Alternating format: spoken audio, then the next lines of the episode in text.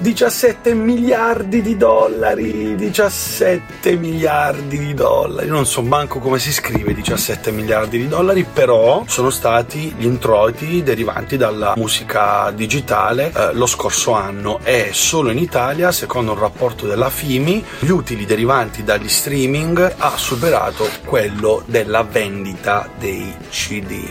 Il CD è morto. Tra l'altro non saprei manco più dove ascoltarlo. Il mercato discografico è cambiato tanto, in Italia si sta rivolgendo tantissimo l'attenzione alle piattaforme digitali, da parte di un artista o di un produttore, la domanda principale è che fine hanno fatto i miei soldi. Ho pubblicato 5 dischi, ma i miei ricavi personali nell'ultimo anno sono stati di 3,50 euro. Questo mette alla luce un problema. La torta da spartire è troppo piccola per il numero di artisti che pubblicano tutti i giorni. C'è davvero troppa musica rispetto a quanto il mercato non ne richieda. C'è anche un processo di democratizzazione che ha permesso a chiunque di scaricare la prima versione craccata di Ableton Live e di credersi diplo e di pubblicare nel giro di due giorni un EP di Tum Cha tum tum cham e un rutto in La maggiore. C'è un minestrone troppo complesso da gestire. Solo in Italia Spotify riceve la bellezza di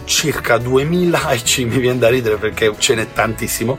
La bellezza di 2500 release a settimana vuol dire che ogni mese ci sono all'incirca 10.000 dischi EP o singoli che Spotify Italia riceve per la pubblicazione. Buttiamoci dentro tutto, funzionerà tutto, qualsiasi cosa genererà uno scambio con un'inserzione pubblicitaria. Ci può anche stare, ma l'eccesso di offerta ha portato anche ad un abbassamento drastico della qualità globale. C'è tanta carne al fuoco, quindi prima di pubblicare qualcosa fatemi una domanda.